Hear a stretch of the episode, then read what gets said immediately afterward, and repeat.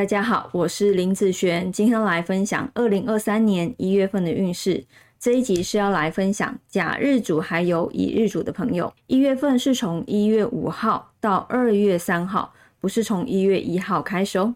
等一下我会依照财运、感情、工作、健康的顺序分享下去。第一个，我们先来分享财运的部分哦。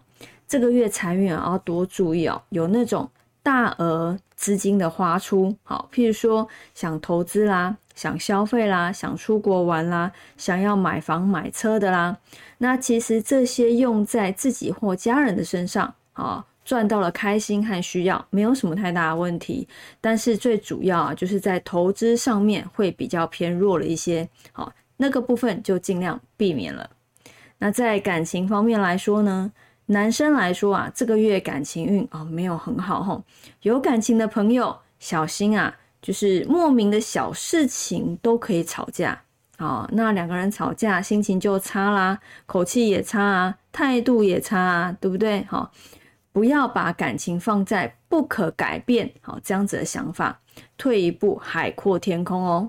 那以单身的朋友来说啊，建议啊多去参加喜欢的活动或者是课程。好多交一些朋友，但是呢，先不要进度太快哈。如果遇到喜欢的人，好，以免呢因为不了解而在一起，或是了解而分开哦。工作运方面来说呢，哈，工作运这个月啊算是平平的一个部分啊。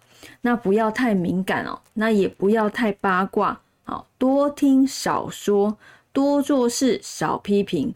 挑剔的话尽量不要说哈。本来啊，你可能想要让别人变好的，好，最后可能自己会成为八卦的主角哦。那在健康运方面来说呢，这个月啊，健康要注意有关于筋好方面的不舒服，肝好容易疲累，或者是胃胀气方面的问题。你可以多吃一些像奇异果、叶菜类，或者是地瓜，这些都会有帮助哦。那有时间可以多去散步。泡脚冥想不止可以增加心智功能，还有增加幸运的功效哦。